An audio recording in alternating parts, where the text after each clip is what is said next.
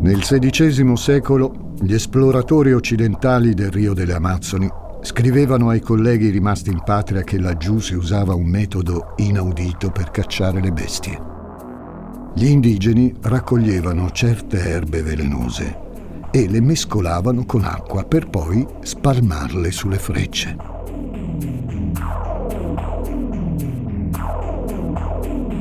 La preda colpita dal dardo sentiva i muscoli paralizzarsi uno dopo l'altro, compresi i polmoni, e moriva nell'arco di pochi minuti.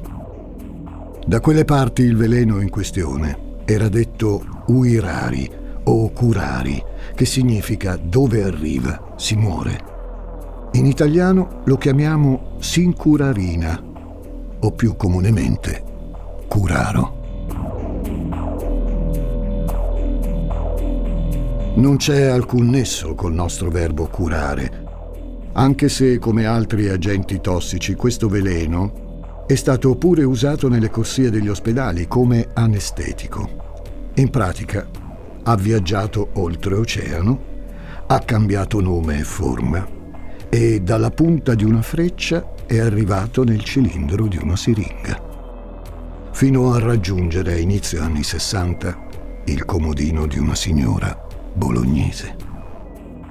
In questa storia il curaro è protagonista, ma lo è anche la cura. Sono Francesco Migliaccio. Benvenuti a un nuovo episodio di Demoni Urbani.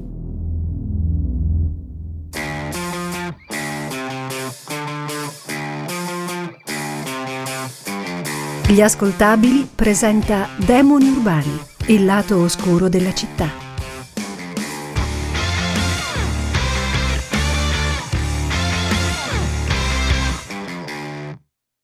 Io, Carlo, prendo te. Io, Ombretta, come mia sposa. Prendo te, Carlo, come mio sposo. Con la grazia di Cristo prometto di esserti fedele sempre nella gioia e nel dolore. Nella gioia e nel dolore, nella salute e nella malattia, e di amarti e onorarti tutti i giorni della mia vita. Nella mia vita. Umbretta è nella sua stanza e giace sul letto. Non sta riposando però. Ha il busto fuori dal materasso e la testa a penzoloni. La bocca socchiusa come a chi le parole si sono fermate in gola. Il primo a vederla così è suo marito, Carlo. Seconda e terza sono una suora e un'infermiera che Carlo chiama in soccorso. Il quarto, poco dopo, è il suocero di Ombretta, lo stimato dottor Nigrisoli, che non appena vede il corpo si scaglia su suo figlio e fende il silenzio della notte con queste parole. L'hai ammazzata!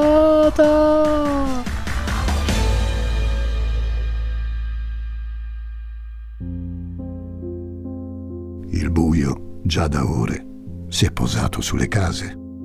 In questi giorni gli anziani non fanno che ripeterlo. Erano trent'anni che non si vedeva un inverno così rigido. Il vento conferma, ululando tra i portici. A Bologna, certo, ha di che divertirsi. È un ragazzino pestifero che corre tra le colonne, sorprende i passanti da sotto il cappotto, schiaffeggia qualche porta e alla fine si va a stendere su Piazza Maggiore.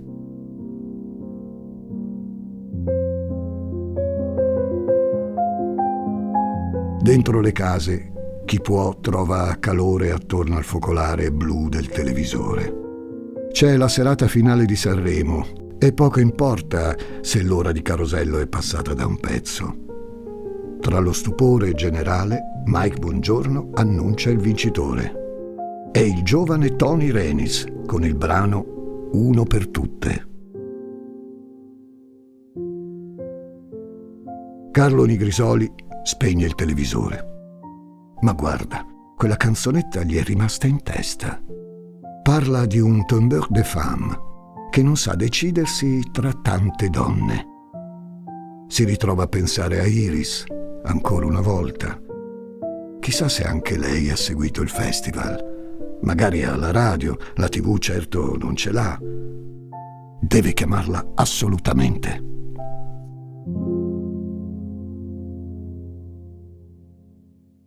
Qualche giorno dopo.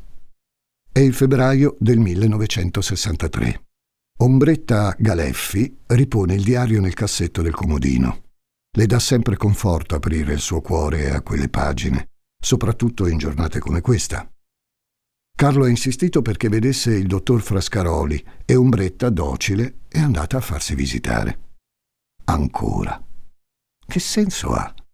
Sì, è vero, la notte non dorme bene, a volte si sente così sopraffatta che le viene la tachicardia.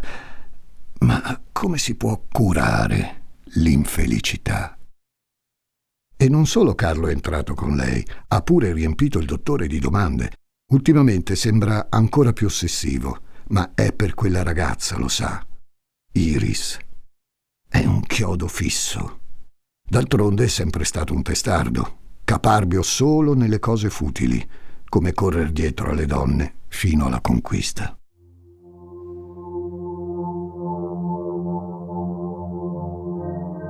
Quando si conoscono nel 46, lui le fa una corte spietata.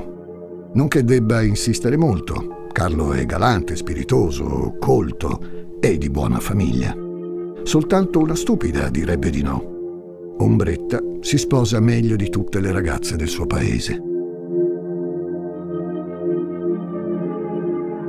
I nigrisoli, in compenso, Forse non sono entusiasti di prendersi in casa una che viene da San Piero in bagno. Alla fine però la prestigiosa clinica che porta il loro nome apre i suoi cancelli anche a lei e l'accoglie nel suo grembo come una matrona. Ombretta fa il suo dovere. Per Carlo Nigrisoli ha mollato gli studi. È già formata per essere una buona moglie e una buona mamma e in pochi anni sforna tre pargoletti tre nuovi nigrisoli, tre eredi della stimata stirpe di dottori.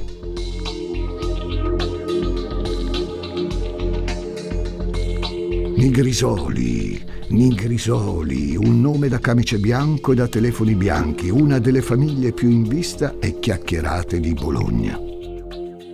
Negli anni in cui il medico risiede nella candida rosa di chi conserva le chiavi del sapere, i nigrisoli sono tutti medici. Da almeno cinque generazioni ogni maschio della famiglia Nigrisoli indossa il camice e ha un posto nelle corti intellettuali di Bologna. Bologna la dotta, la bambina per bene, la Parigi minore, come la cantava Guccini. Ma anche Bologna la rossa, con quello spirito antifascista ben incarnato dal prozio Bartolo, tra i pochi dottori in città a rifiutarsi di giurare fedeltà al regime.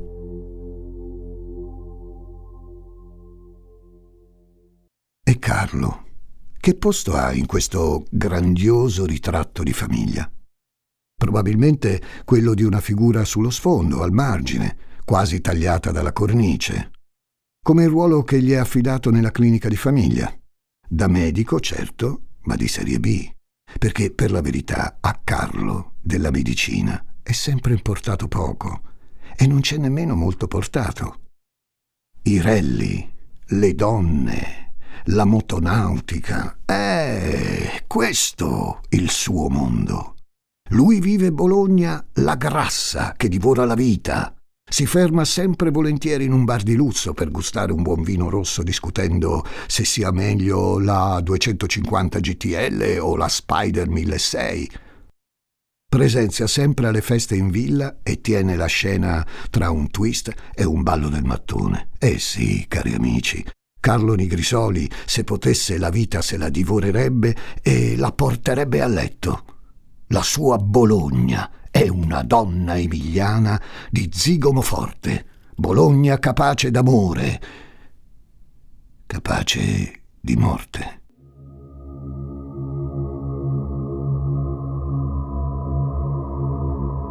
Le proprietà del curaro sono state studiate solo a partire dall'Ottocento. Verso la metà del secolo, il fisiologo francese Claude Bernard ha scoperto che questo veleno agisce bloccando la trasmissione nervosa, Praticamente il cervello non riesce più a dare ordine ai muscoli né agli organi del corpo. L'azione tipica del curaro è quella di mantenere la vittima pienamente cosciente nella sua paralisi muscolo-respiratoria.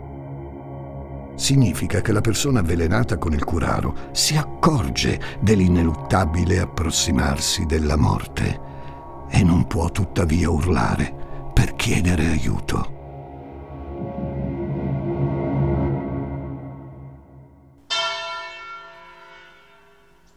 Ombretta vaga per la strada maggiore e si infila nella chiesa di Santa Caterina.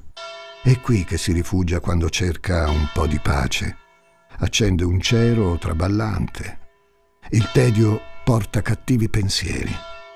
Carlo ha preso a farle delle iniezioni per aiutarla a dormire. Ma quel malessere non se ne va. Si sente stanca, pesante, fuori posto.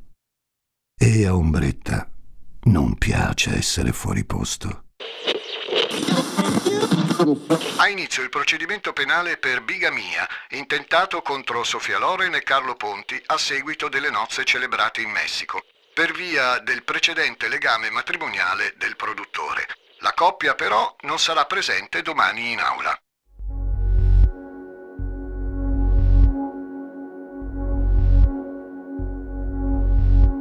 Come dicono, la buona moglie fa il buon marito. Ombretta ha sempre confidato nella saggezza popolare e nella sacralità delle nozze. Nel marito prudenza, nella moglie pazienza. Allora ha dato tempo al tempo. Ha cercato di controllare il matrimonio come il sugo sui fornelli. Ha aspettato, ha annuito, ha taciuto e sopportato. I panni sporchi si lavano in casa propria. Esasperata, ha deciso di esibire a Carlo tutta la sua frustrazione. No, niente urla, niente clamore. Tra due sposi non servono parole, neanche per litigare. Discutono in silenzio. Giorno per giorno se ne stanno a guardare la loro unione che inaridisce, come una pianta che nessuno ha voglia di innaffiare.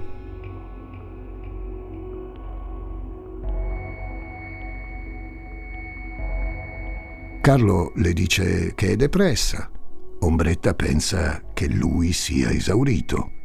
Forse dovrebbe andarci lui solo dal Frascaroli. Forse quelle iniezioni dovrebbe farle a se stesso. A lei lasciasse solo il conforto della preghiera. Ma no. Carlo, il grande medico, le dice che deve curarsi, che un marito si prende cura della salute di sua moglie, ma la cura del loro matrimonio, quella, chi se l'è presa in carico per quasi vent'anni?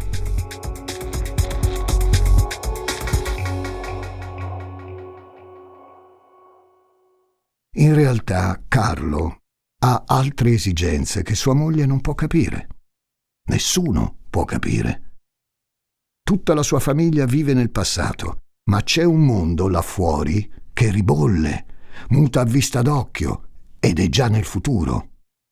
Il nuovo aeroporto, il piano per l'edilizia economica, il nuovo teatro stabile. Ovunque ti volti, Bologna è una fanfara di novità. Ed è pronta ad accogliere persino un figurante come lui, che da sempre sogna di avere la scena tutta per sé. La vita è la medicina giusta per Carlo e oggi questa medicina ha le forme di una ragazza nel fiore dei suoi anni. La prima volta che incontra Iris è nel 61. La ragazza si presenta in clinica per un lieve esaurimento. Pare un uccellino indifeso. Si rivedono per caso tempo dopo. Carlo è in ferie nella sua villa a Marina Romea e qui scopre che hanno degli amici comuni. La incrocia ogni domenica, sempre in gruppo. Agli occhi di Iris, lui non è semplicemente Carlo, è il dottor Nigrisoli. Con lei può sognare di essere speciale. Di settimana in settimana si ritrova ad attendere la domenica, a bramare quelle labbra da ninfa quando esplodono in una risata per qualche sua sciocca battuta. Gli incontri al mare durano tutta l'estate. Ora dell'autunno Carlo ha perso la testa per Iris. Così fa in modo di vederla anche a Bologna. Una sera, all'Esedra, la sala da ballo, finalmente scoppia la passione. Prende il via così la danza clandestina di Carlo e Iris.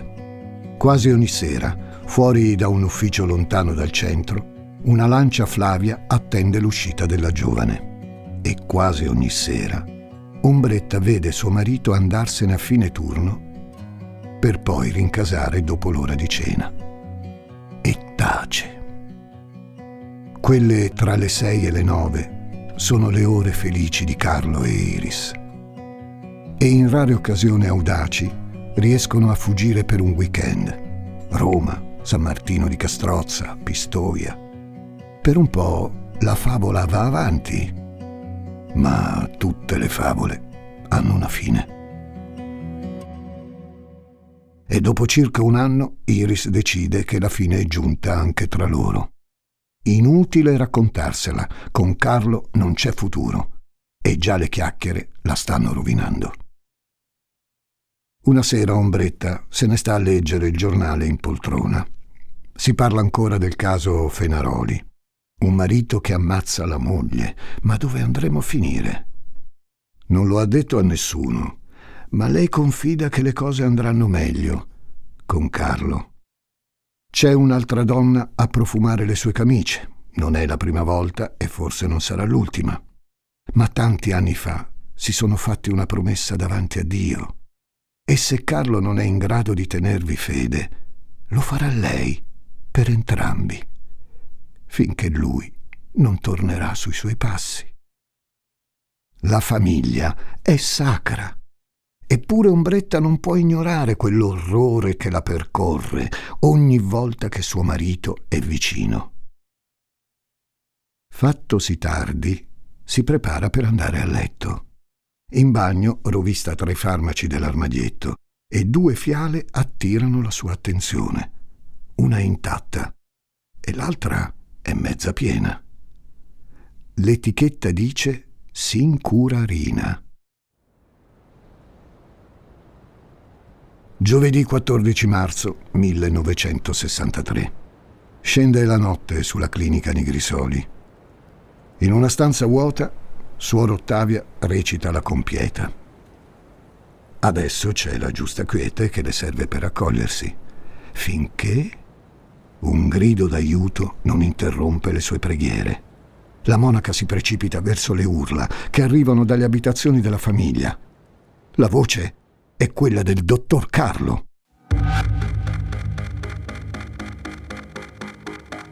Intanto, in un'altra ala della casa, il professor Nigrisoli si rigira nel letto come spesso gli succede. Quando dico professor Nigrisoli, parlo naturalmente di Pietro, il padre di Carlo. Un brivido di freddo gli attraversa la schiena. Dà uno sguardo al suo fianco. La moglie Virginia dorme profondamente. Mentre fissa il soffitto, gli torna in mente l'ultima discussione avuta con Carlo.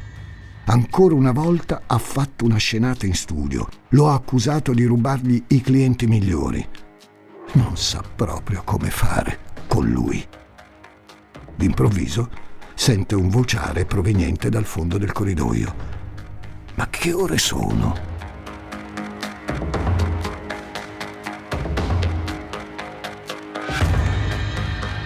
Indossata una giacca da camera, segue i rumori e raggiunge la stanza numero 20 della clinica. Qui trova suo figlio, un'infermiera e suor Ottavia, tutti presi in un lavorio disperato. Tra loro, stesa sul lettino, c'è una donna che ha il volto cianotico e la bocca socchiusa. È ombretta. Carlo si volta verso il padre, col panico negli occhi. Nella mano stringe una siringa. Dice che Ombretta ha avuto un infarto e lui ha cercato di salvarla e ancora armeggia sul suo corpo senza posa. Sembra morto pure lui nel candore del pigiama, con le parole che gli restano tra la gola e il labbro. Il professore osserva la nuora. Maledizione. Anche un medico da due soldi vedrebbe che quella poveretta è morta. E adesso chi ci pensa ai tre bambini? Torna a guardare il figlio, si getta su di lui e lo percuote. Vigliacco, disgraziato, l'hai ammazzata!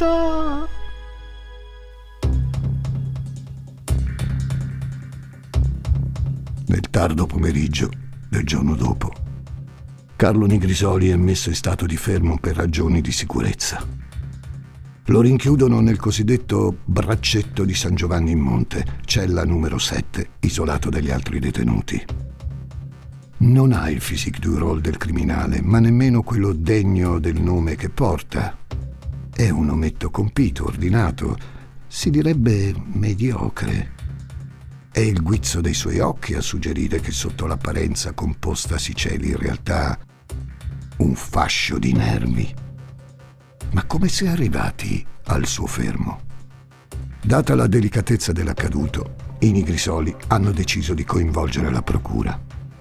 Si è atteso fino a mezzogiorno per chiamarla ed è stato l'avvocato di famiglia a riferire ciò che è successo nelle 12 ore precedenti, la notte di tregenda della clinica.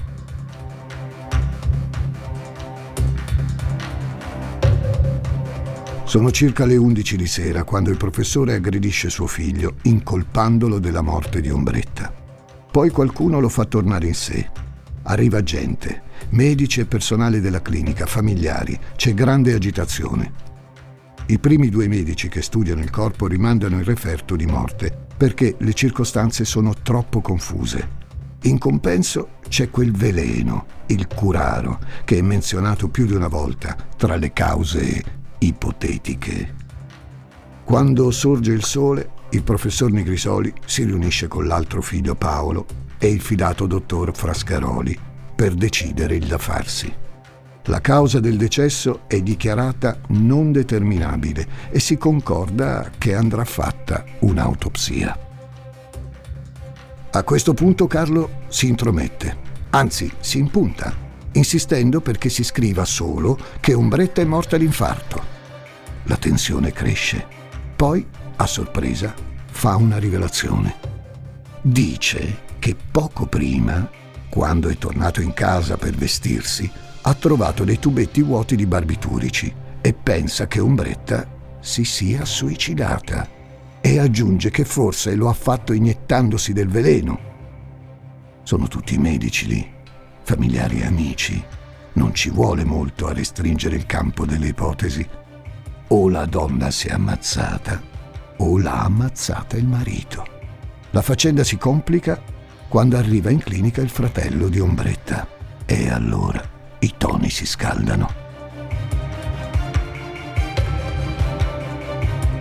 Secondo coup de théâtre. Carlo estrae una pistola e minaccia di spararsi se faranno l'autopsia. Non vuole che i suoi figli possano avere dubbi sulla sua innocenza. Lo conoscono tutti lì. Non ci vuole molto a disarmarlo.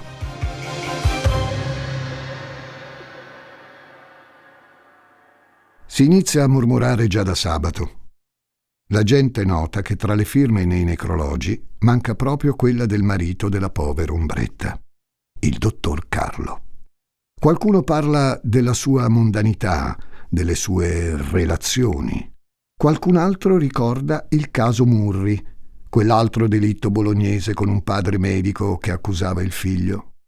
Il cognome di Grisoli finisce su tutti i giornali e per la prima volta non è sinonimo di virtù professionali. Che colpo per la famiglia, si mormora per le vie del centro, soprattutto per il professore e donna Gina, che il prestigio non l'hanno avuto solo in eredità, ma lo hanno coltivato e aiutato a crescere. Se ne sono presi cura. I cronisti bussano alla porta della clinica e l'anziano patriarca li respinge senza venir meno alla sua buona educazione. Eh, scusate, scusate se non vi faccio entrare, la casa è ancora in disordine e poi non andiamo ad aggravare la salute di mia moglie. Comprenderete il nostro stato e, e rispettate il dolore nostro. Quanto a Carlo, si fa notare per la sua assenza. A fine mese è ufficialmente accusato di omicidio volontario, ma per lungo tempo non si presenta in aula.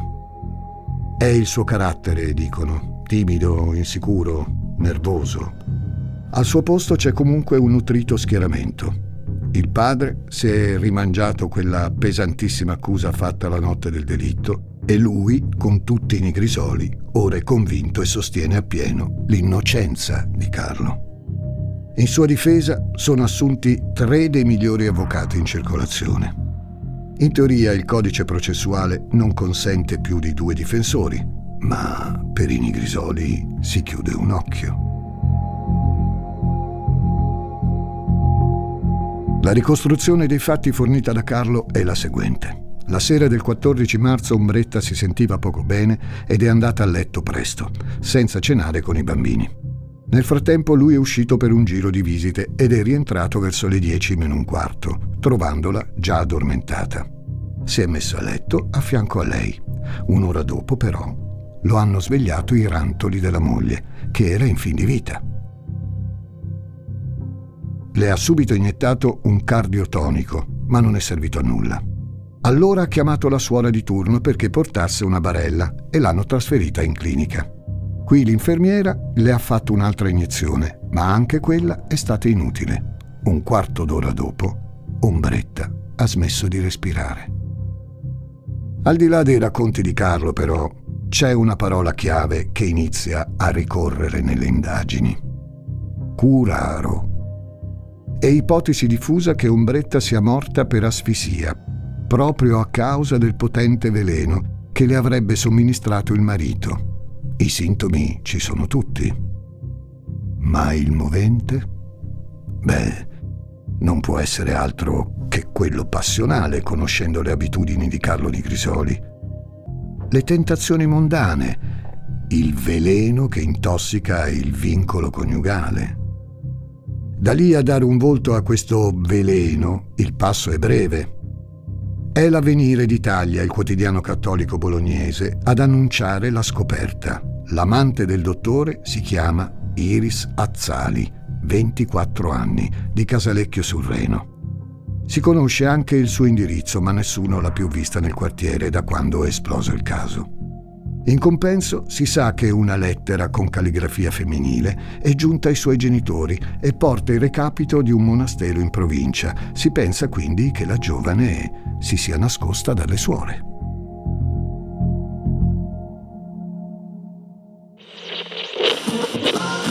È in uscita il film Una donna sposata di Jean-Luc Godard il titolo originale era La donna sposata, ma la censura ha ordinato di cambiare l'articolo perché la protagonista non è un modello delle mogli d'oggi. Tuttavia, la Carlotta del film, divisa tra marito e amante, ci offre preziose indicazioni di costume. Il 16 aprile si festeggia la Pasqua. Il dottor Paolo Nigrisoli oltrepassa per la prima volta il portone di San Giovanni in Monte. Ha ottenuto di far visita al fratello in carcere per gli auguri da parte della famiglia. Carlo appare provato, chiuso in se stesso, si lamenta della cella che gli hanno destinato, chiede di Iris ancora una volta e continua a dichiararsi innocente.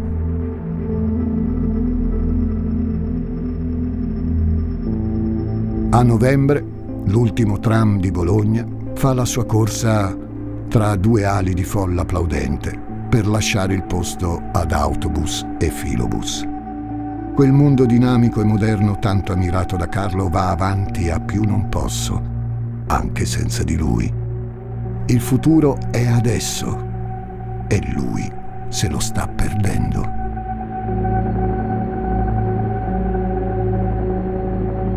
Il professor Zanello, neurologo, tamburella con le dita sulla poltrona ripensando all'ultima volta che ha visto Nigrisoli. Sul suo taccuino ha notato pensieri ossessivi. Non faceva che parlare di morte e di quella donna che lui considerava la sua cura.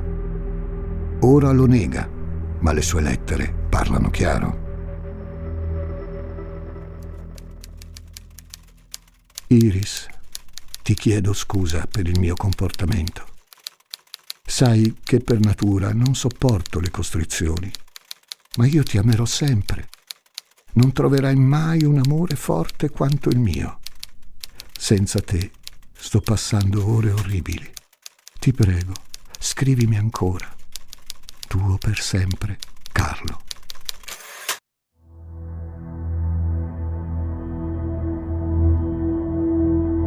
Alla fine, anche Iris Azzali esce allo scoperto e depone contro Carlo. Per qualche tempo i suoi occhi felini sono schiaffati sulle prime pagine di fianco al sorriso coscienzioso di Ombretta. Ma più che di persone, il processo a Carlo Nigrisoli è uno scontro di provette e vetrini. Gli avvocati impugnano farmaci come articoli del codice di fronte all'accusa del curaro, la difesa sferra una serie di controtesi. L'avvocato dell'Itala dice, ad esempio, che Carlo potrebbe sì aver causato la morte di Ombretta, ma involontariamente, con l'iniezione del cardiotonico. Perché ogni medicina, in determinate condizioni, può divenire un veleno.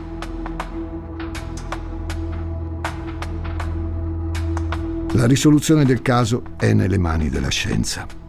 Dopo le ligie ricostruzioni fornite da Suor Ottavia, Suor Teresina, Suor Scolastica, alla sbarra parlano Micoren, Spartocanfora, Calcibronat, Sincurarina, Dopatox e tutto porta sempre alla stessa conclusione. Con il referto in mano, l'accusa conferma la sua ipotesi. Ombretta Galeffi è morta per avvelenamento da Curaro.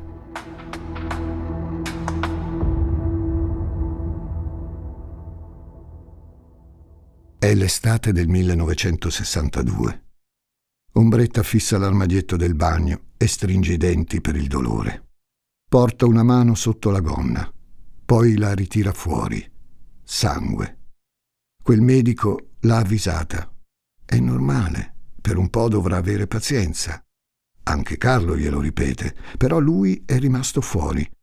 Quindi non ha visto quell'aggeggio e il buio che c'era in quella stanzetta. Comunque, era l'unico modo. Il matrimonio le ha dato tanto. Ora è giunto il suo turno di dare qualcosa. Tra poco il dolore passerà. Catherine Spack, simbolo dei giovani che vogliono vivere in fretta, fa tutto alla svelta, questa figlia del nostro tempo. In 4 e 48 ha ora spezzato i vincoli del matrimonio. I nostri ragazzi sono indifesi in una civiltà dove è preminente la ricerca del piacere. Lo sono anche tra le pareti domestiche, ma il matrimonio non è un gioco. Nell'aprile 1967 al giallo del curaro viene messa la parola fine. Carlo Nigrisoli è condannato in appello a 24 anni di prigione, di cui uno condonato. La prima sentenza era stata di ergastolo, ma gli sono riconosciute attenuanti generiche, dovute allo stato emotivo e psichico in cui si trovava al tempo.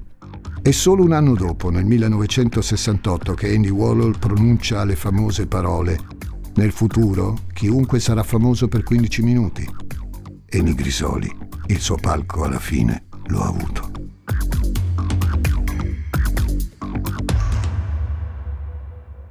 Quanto a Bologna, quegli anni li porterà sempre nel cuore.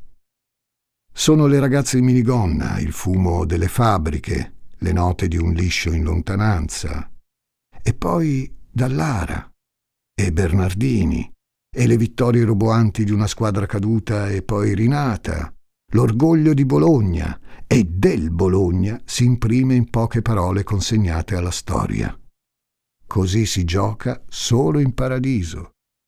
Anche il curaro vive il suo attimo di celebrità, prima di tornare a essere uno di tanti noiosi, anestetici, da somministrarsi in dosi misurate per non ottenere effetti opposti. Ciò che lascia il processo di Grisoli è la coscienza di una città e di un mondo che sta cambiando, non senza qualche trauma, e che tuttavia cerca la propria cura nei soliti farmaci conosciuti. La reputazione, la famiglia, il matrimonio. Ma, come notava l'avvocato dell'Itala, ogni medicina, in determinate condizioni, può divenire un veleno.